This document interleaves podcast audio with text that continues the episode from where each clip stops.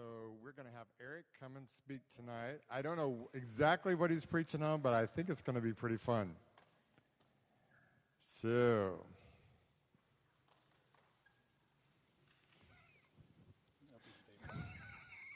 oh, he said he has no piece of paper tonight. For those of you, this is your first time, he kept writing himself notes, and then I would read the note. So let's pray. God, we just thank you for what you're doing in our community. Thank you, Lord, for the blessing of just your presence. And we ask God tonight that you would just speak to us and transform our understanding of who you are through revelation, through what Eric's going to speak. We love you. Amen. Amen. Amen. Can you hear me? A little bit? No? There we go. There we go. Sweet. It's good to see you guys. Hope you guys had a great Thanksgiving. One of my favorite uh, verses in the Bible is Psalm 37 4. It says, Delight yourself in the Lord, and he will give you the desires of your heart. You might have that written on your wall or know that verse. Um, I'm a little extreme with the heart. Uh, if you know me, I'm like, follow your dreams, your heart, your passion. Uh, and I've, I've kind of been that way for a long time. I had an employee about seven or eight years ago. And um, I was reading kind of books about cultivating dreams and cultivating the desires of your heart. So I took him to lunch, and he's a graphic designer. And um, I was like, I want to know your dreams and like tell me what's in your heart and follow your heart and you know what's in you. And he's like, I just want to do logos, man. He like, I totally like crushed him. and I just like overdid, it, you know, and and that's a little bit of my personality to overdo things, uh, but to probably be a little bit over the top on your heart. I'm kind of more of the if it feels good, do it. You know, follow your passions. What's your passion? Are you changing the world? Are you kicking butt in Jesus' name? I'm like all those things. And when we think about where salvation comes from, where we think about and identify where does Jesus live? Did you ask Jesus into your heart? Does Jesus live in your heart, right? We identify with Jesus being in this place here.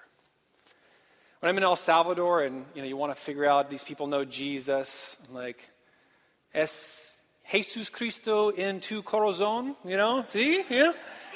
And that's about 40% of all Spanish I know. I they like, see, see mi corazón. Oh, perfect. Yeah. Um, we identify with Jesus. I need Spanish lessons, I get that. We, but we identify with Jesus in our heart. And that's all great. And I believe the Holy Spirit talks to us. He usually speaks to our heart. It doesn't like speak to our mind like, pow, here's some like, you know, factoid. It's usually for me, it's this uprising. It's this feeling. And, and usually in language that we have, like in church, we'll say things like, man, it's confirmed on my heart. I just feel in my heart, brother. Like, you know, we, how's your heart, man? Like, you know, we say those things and we, we make a lot of emphasis in the heart. We make a lot of emphasis on what is Jesus saying and speaking to your heart. But there's only one problem, is this one thorny passage. That's Jeremiah 17, 9. It says, But the heart is deceitful above all things and beyond cure. Who can understand it? The heart is deceitful above all things and beyond cure. Who can understand it? So we have a problem. As we have a culture, we have a church, you know, society, if you will, we have a, a body that, that derives confirmation from a source, the heart, the Bible says might not always be trustworthy. Some of the best decisions in my life have been following my heart. The absolute best. I remember I was dating Camille. This is a, I was a junior in, in college. And um, I had a mentor, his name is Sean Leonello. Whenever I visit Santa Barbara, I always go hang out with Sean. And I'll never forget it because this is like the relationships, like, I've, I've messed up several relationships, but I need to, like, not mess this one up because, like, I really like this girl. And, uh, and she's quite a bit different. Um, she wasn't, you know, under my influence and spell. Like, she was really hard to get. She called herself the Ice Queen, which um, I think it took about five or six months for her to like me, but that's besides the point. Uh, but he coached me through that relationship. it said something very specific. And when I would like ask, like, hey, I'm, I'm really wrestling with this. This is what my heart is like on fire for this.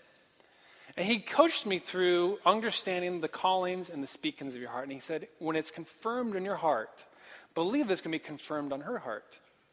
Probably about five or six times at pivotal points in relationship, when it's confirmed in your heart, believe and ask that it's confirmed on her heart. I followed this pattern all the way through about a year and a half of dating.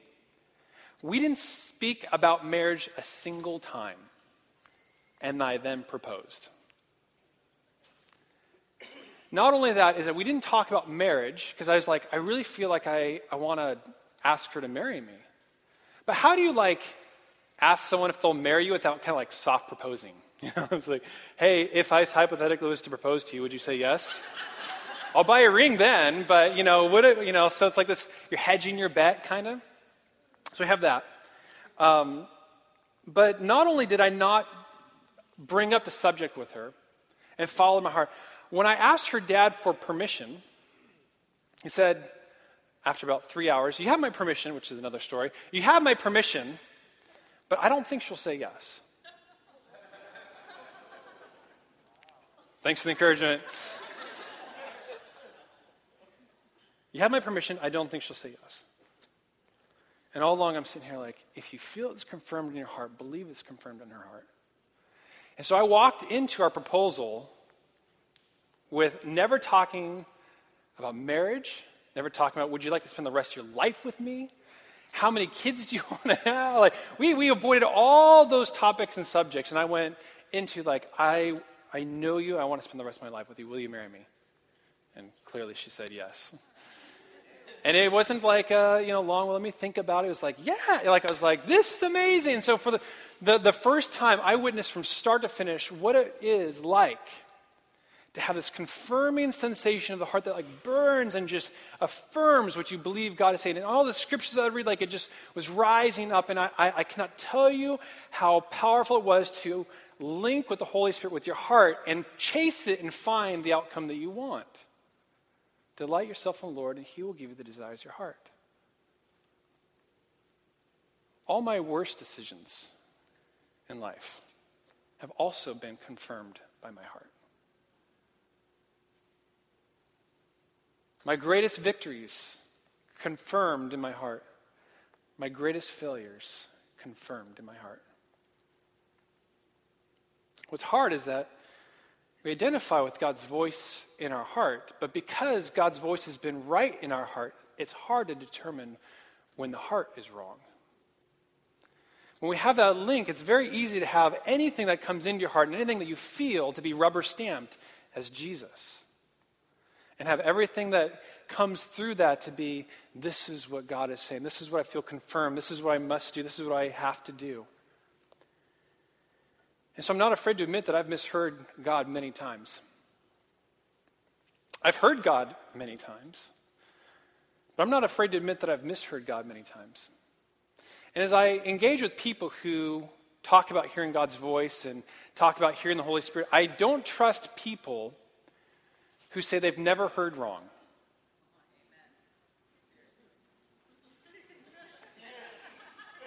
If you want to know whether someone hears from Jesus or not, you should ask them, Tell me about a time you thought you heard from him and you're wrong. How do you know if it's right if you don't know what's wrong? If everything you hear is always right, I tell you, you're setting yourself up to be deceived. And so, as I think about God's voice in my life, there's so many things that now come into play because now the scripture lets me on the secret. The heart is deceitful above all things and beyond cure. Let me tell you about one of the one I was talking to Camille last night about. Which one of these stories is the worst? I'm actually had a, a different one. I'm uh, a freshman at Westmont College. Westmont is in Santa Barbara. Um, I'm from Portland, Oregon, which is where all the rain comes from down here. I want to send it back up there, which I successfully did today. I have a programmer who's in Portland. He's like, thanks for sending the rain back. I was like, no problem. So I'm from Portland. And I grew up on um, a farm, um, had a great community of friends. I was really involved in riding dirt bikes. I had a lot of good times there. Um, and so uh, I move to California, go to Santa Barbara, go to school. I have no idea what I want to do. I moved there, and there's, you know, 500 people in my class, which is small, I get that. But sometimes it being that small is actually worse because it, it doesn't allow you to, like, hide. So I'm in, like, a school, it's a total size of about 1,300 people. My class is about 400 or so. And so I can't just, like, hide and blend in. I'm, like, in the dorms all four years, ultimately, but I'm in a dorm, and everybody has a place. Where are you from? I'm from Orange County. Where are you from? I'm from San Diego. Where are you from? I'm from Boulder. You know, I'm Portland, you know, which is annoying because Portland now is all hip. What's up with that? So I'm from the lamest city ever. It was true at the time. And uh, I didn't know where to fit in. I had awful anxiety, I had terrible insecurities. I enrolled in a business course with a professor that basically was a military sergeant in accounting. I realized that I, the gene that allows you to do simple accounting was not gifted to me at creation. I'm just getting my rear end whooped all in school. I'm just struggling upon struggle upon struggle. I, I wasn't planning on chance, but I will. Um, my entire life, I've been plagued with homesickness. I am uh, going as a freshman to college and I'm crying because I'm homesick. Isn't that terrible?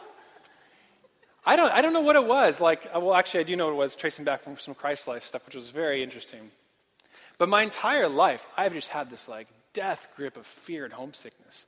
That just defies reason. I was like the only kid at like outdoor school that was like crying for his mom. He's like, I want to go home, you know. And so like here I am. I'm 18 years old. I'm in school, everyone's having fun, learning to surf, doing cool things, we're the beach, playing beach volleyball. And I'm like, you know, crying for my mommy. I'm miserable. And to top it off, I have an old girlfriend back home. That's like my only little shred of, of security. So, you know what naturally happens? I'm like, oh, I just feel God calling me out of this place. I prayed about it. I went to church. I like studied the word. And every place I went is confirming in my heart I have to leave. I got to go. God's just leading me out of here. It's confirmed in my heart. There is nothing more true than for me to leave there. And I began to plot my course. I began to like look at other schools in Portland. I began to come up with reasons why Westmont wasn't good and why I didn't have the acute major that I wanted and why I needed to go there and why, you know, that place is so much better and why all these people are miserable and these people go get drunk on the weekends. Isn't that terrible? You know, and like, I had all these reasons, right? I thought everyone was fake and superficial. I didn't know what I was doing. I was miserable on all accounts. And the strongest feeling I had was to get myself out of there.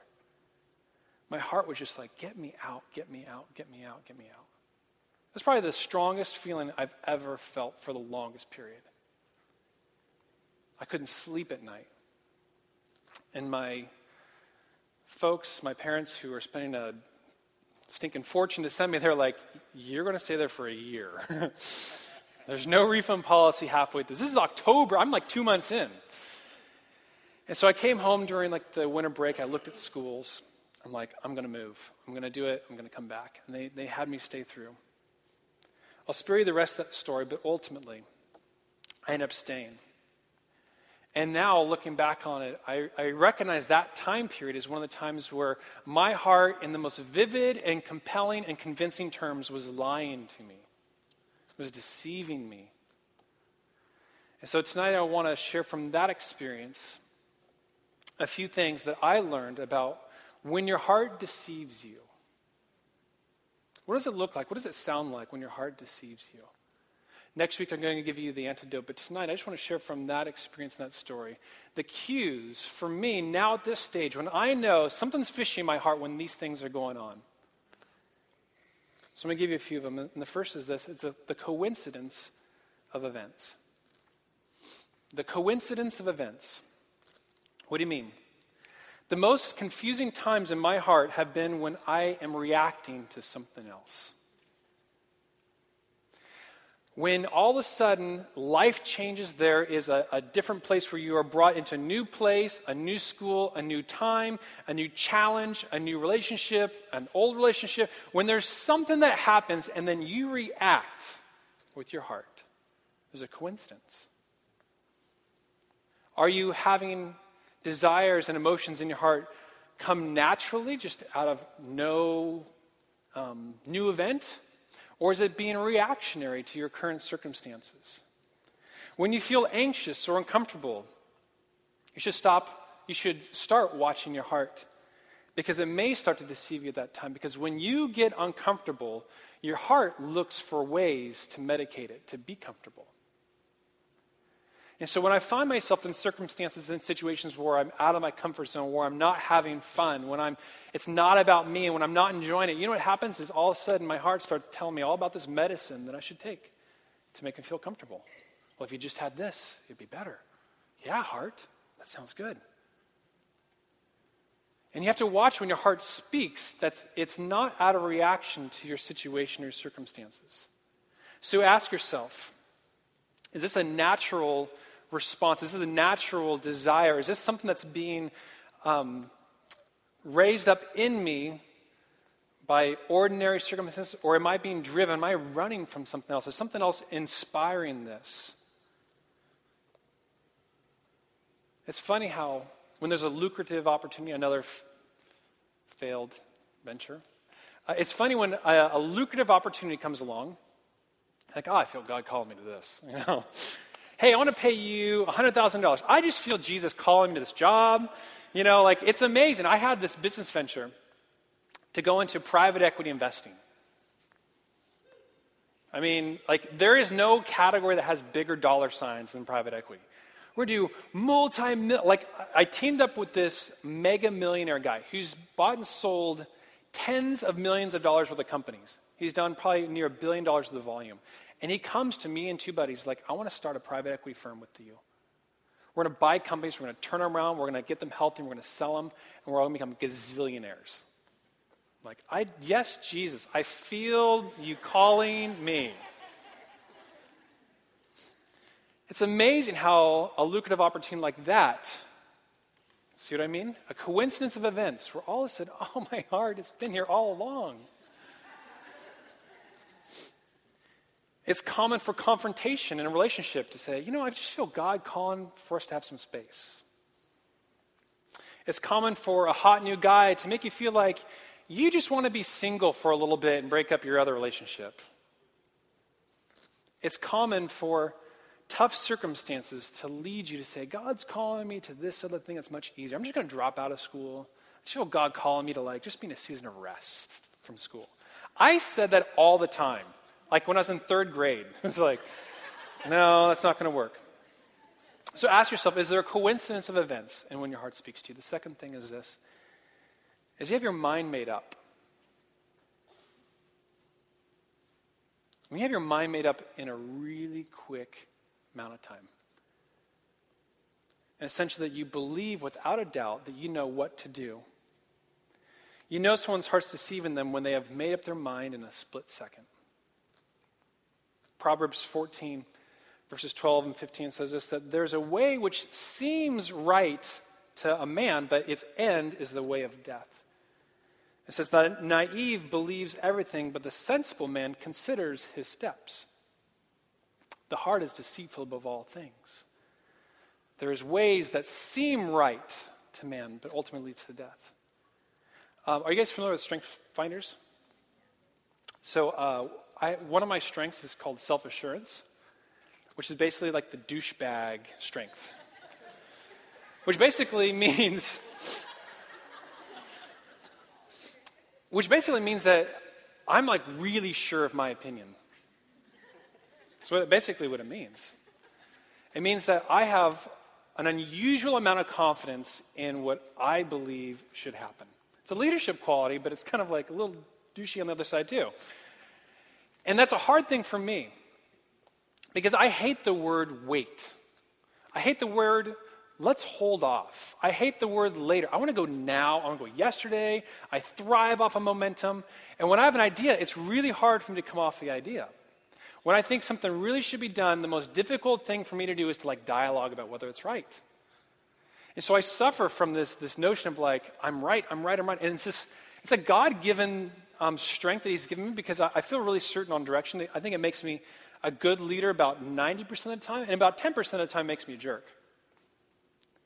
But one of the things I've learned about my heart is that my heart will deceive me sometimes in that because I'll feel a pining in my heart, and because my self assurance, and I have a, a track record of being right several times, I'm like, oh, I'm all about this, when actually my heart's deceiving me. But what I notice about when you make up your mind, when you take that hard line, you say, I'm right and nothing else is going to come, you have made yourself unteachable. When your mind is made up, you have declared yourself unteachable. You have zero submission to authority, and you have zero humility for how your life affects others. No topic and no issue in your life should absolutely be completely made up within a split second without regard to counsel. You know what happens when you confront somebody, when you like you're, you're talking with somebody, you're like, hey, I don't know if that's exactly right. You know what the, the default reaction is for someone who does not like your advice? They split. I can tell you how many people have been in here, been part of our community, and some issue comes up we lovingly guide them like, hey, we believe that, that this is God's truth. He's made it pretty clear on this, on this topic. You know what happens? Oh, yeah, yeah, cool, cool. They're gone. And they go into isolation. They just completely go dark, off the radar, 100%. And they choose to go isolate themselves in the dark and make the decision that they really want for themselves. But here's the thing that I've learned about that, because I've done that too, is that the decisions you make in the darkness will cause consequences in the light. The decisions in which I ran into darkness to make by myself has always created circumstances and consequences in the light. And it's amazing about this is that people are quick to go reject you to go make their decision, but when it gets messed up, they want you to help them clean it up.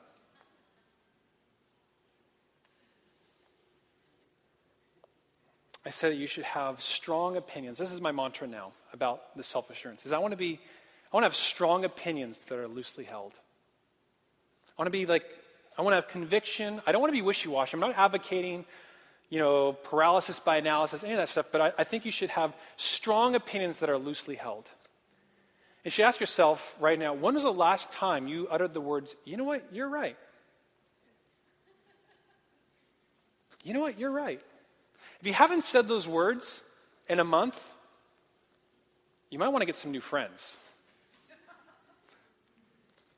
Or you might just want to start thinking about what you're doing. If you don't have that phrase in your life recently, either you need new friends, or two, um, I think you just need to change your mentality for what you have got planned for yourself and how strong you have that. Number three is that you believe there's only one solution. When the heart is going to deceive you, it's going to deceive you in such a way that it thinks that there's only one outcome, there's only one solution, there's only one way out. And that's the, the trick with lies, is that it tries to isolate you and make you think of the single way and if a lie can convince you there's only one way, it's pretty compelling because what a lie does when it, it's able to convince you there's only one way is you do not consider the other options. You don't consider the other alternatives. And so the absence of choice will make you feel powerless. And if you feel powerless, you're going to surrender to the only thing that you see. And that's why so many people like they just, oh, this is the only way out. This is the only thing. I'm just going to do this. Uh, the truth of life is that there's not only one way out. There's not. There's always more than one choice. But here's the thing is that people think there's only one choice. It's because they don't like the alternative choices. We have someone who is really, really, really picky about a job. Like, really picky.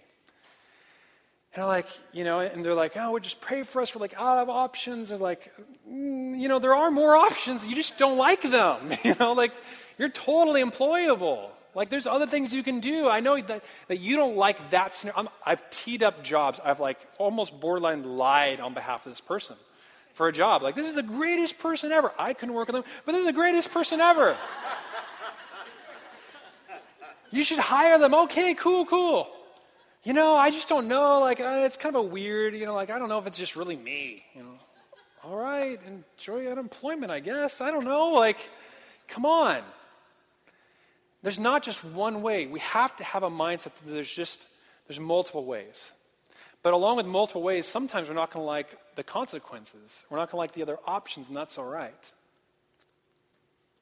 The fourth thing is that the rationale, or the justification, if you will, is complicated and lengthy.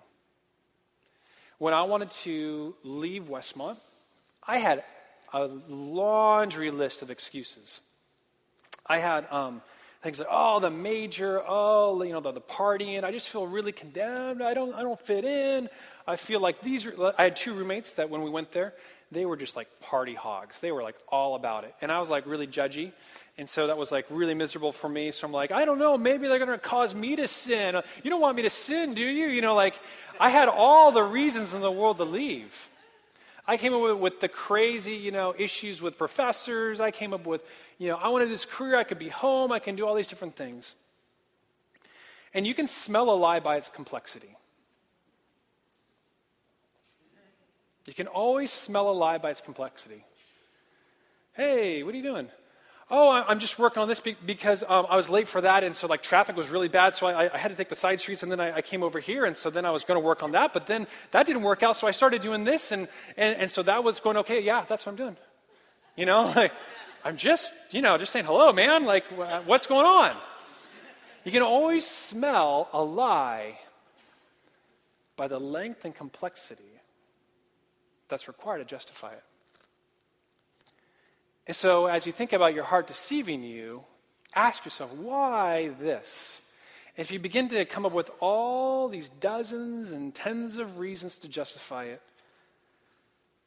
I would suggest that your heart might be deceiving you. On the things that I felt my heart be confirmed on were the most simple things.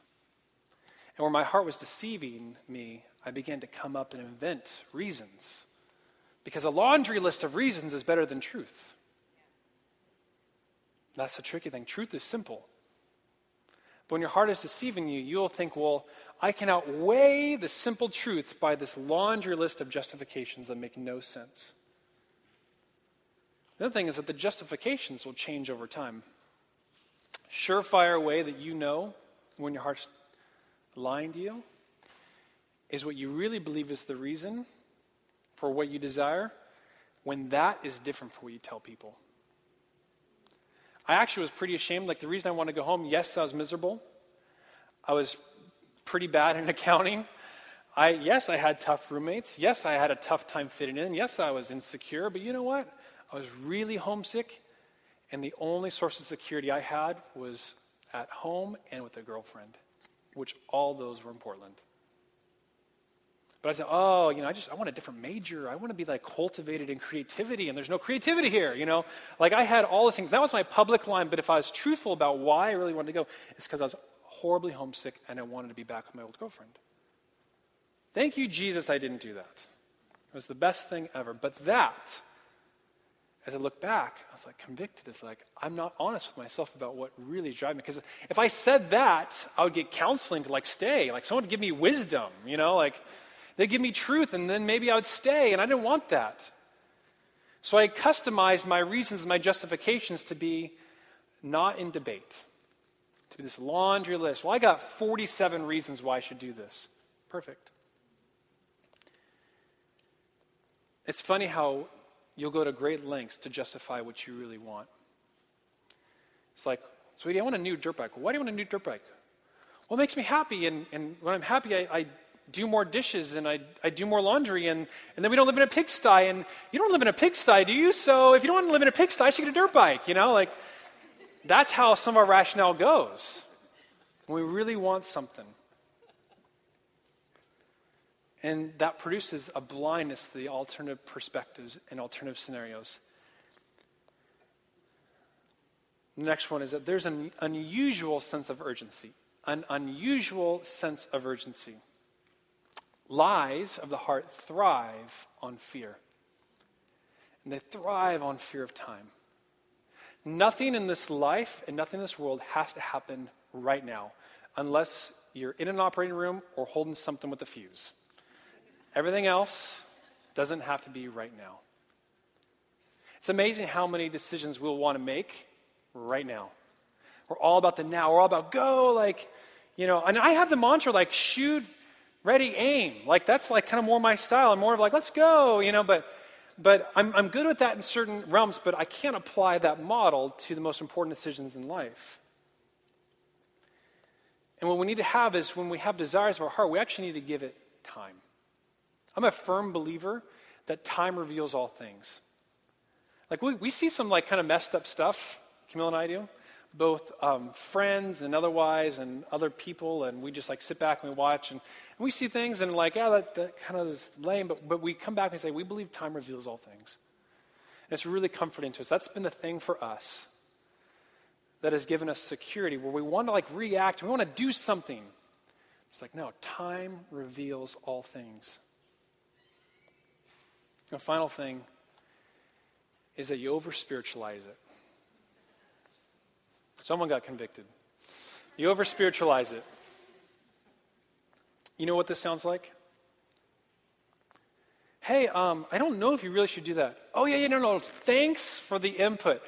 I prayed about it, and God said I need to do this. Did you just pull the God card on me? Yeah? Well, bam! What are you going to say now? I mean, when someone says, oh, no, no, no, spare me your advice, I've already heard from God. I'm like, okay, um, thanks. Like, what do you do? Is there any comeback to, no, I've already heard from God on it, um, and you're not God. So, what do you want to talk about? Pulling the God card is the single favorite way for a Christian to shut down dialogue about a decision. Pulling the God card is the single favorite way for a Christian to shut down dialogue about a decision.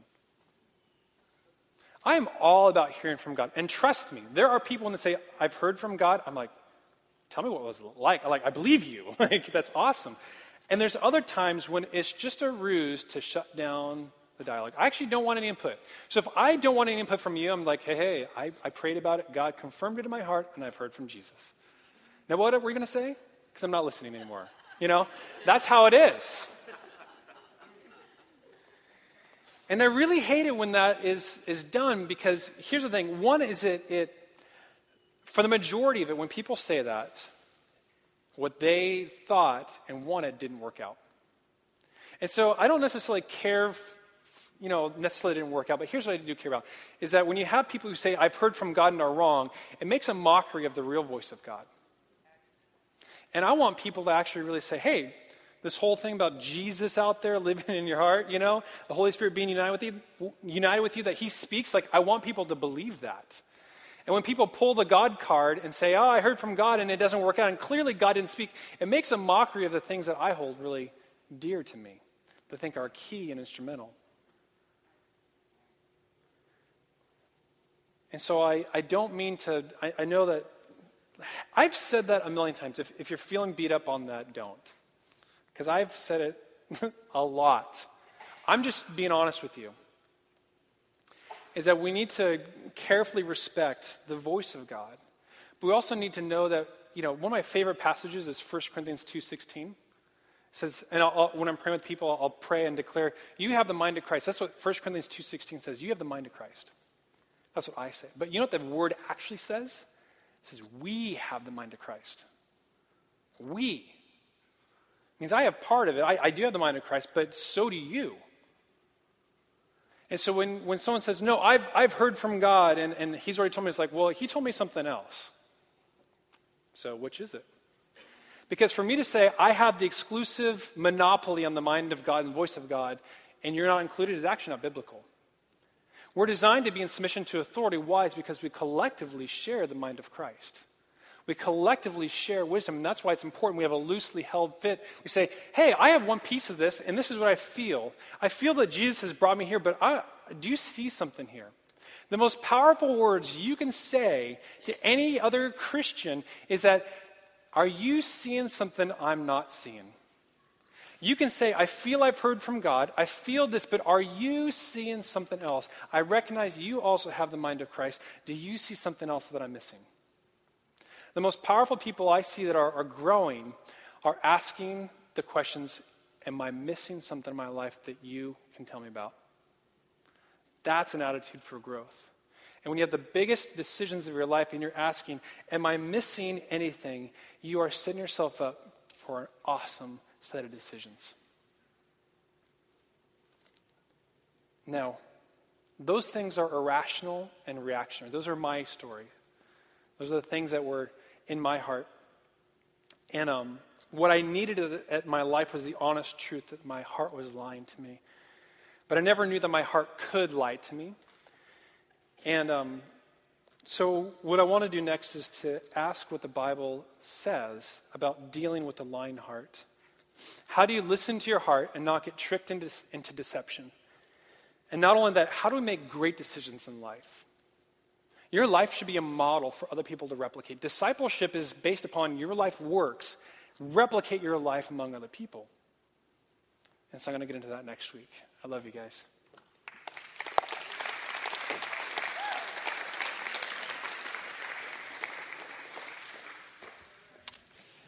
So I was sitting next to Eric's uh, better half, or other half.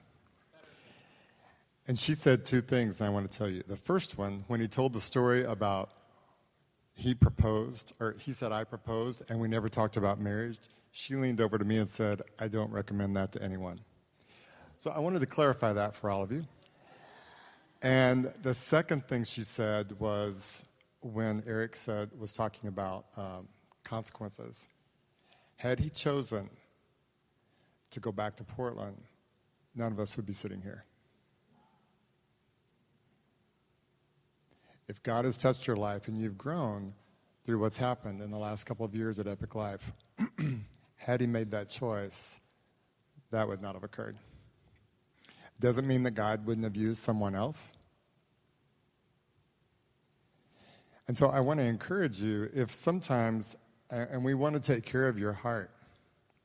But we also respect you as sons and daughters of God enough to speak truth. Today, I've been having a lot of trouble with my cell phone. I dropped it and cracked the screen. It's very frustrating to me because I don't like things like that. I want everything to work well.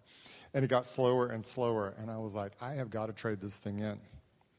And then today, I took my cell phone to someone uh, named Arshak, and he gave me a new screen. And my phone is working so fast. It, it, was amazing. And I was sitting here listening to Eric, and I was like, a lot of us come to these Thursday nights, and our screens are cracked. And we don't know it because we're used to looking at that. But when you come here on a Thursday night, unless you're absolutely stupid, and I didn't meet anyone tonight who looked stupid to me, you get some truth. And it helps you replace your screen. That's really what we're about. So it's so important that you don't feel any shame over anything that's ever said here because that's not our intent. It's so important that if you get truth, reach out and grab it to you and bring it into your heart.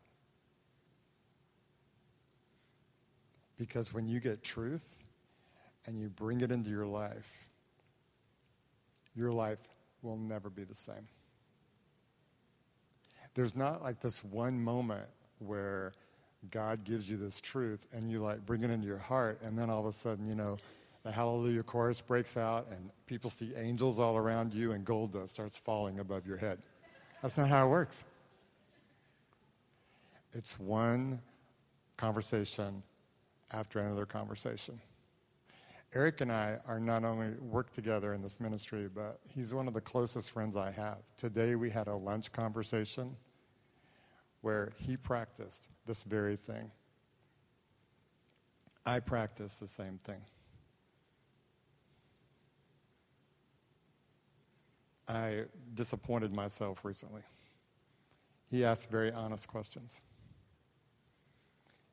I asked him about something that I was had become aware of. It wasn't as big as I thought it was. But he goes, If you see something I'm missing, I want you to tell me. Because I don't want to miss it. You need people like that. If you don't have that and you've been coming for a while, I want to encourage you. Step up. We have small groups, they're in the email. Don't come here week after week and say, I can't make friends. You got to show up to get one. And when you show up, you have to open your mouth. You know, shake somebody's hand. You know, you come here about three times, you ain't new. So come early. If you don't have any friends, stand over there by the blue surfboard where Eric and I have started standing every Thursday night and look for new people. And if you'll just show interest in someone beside yourself and stop thinking about yourself, it's amazing. That's how you make friends. Did you say be nice? Oh, that's Camille. Okay. Um, so if I was too truthful, forgive me.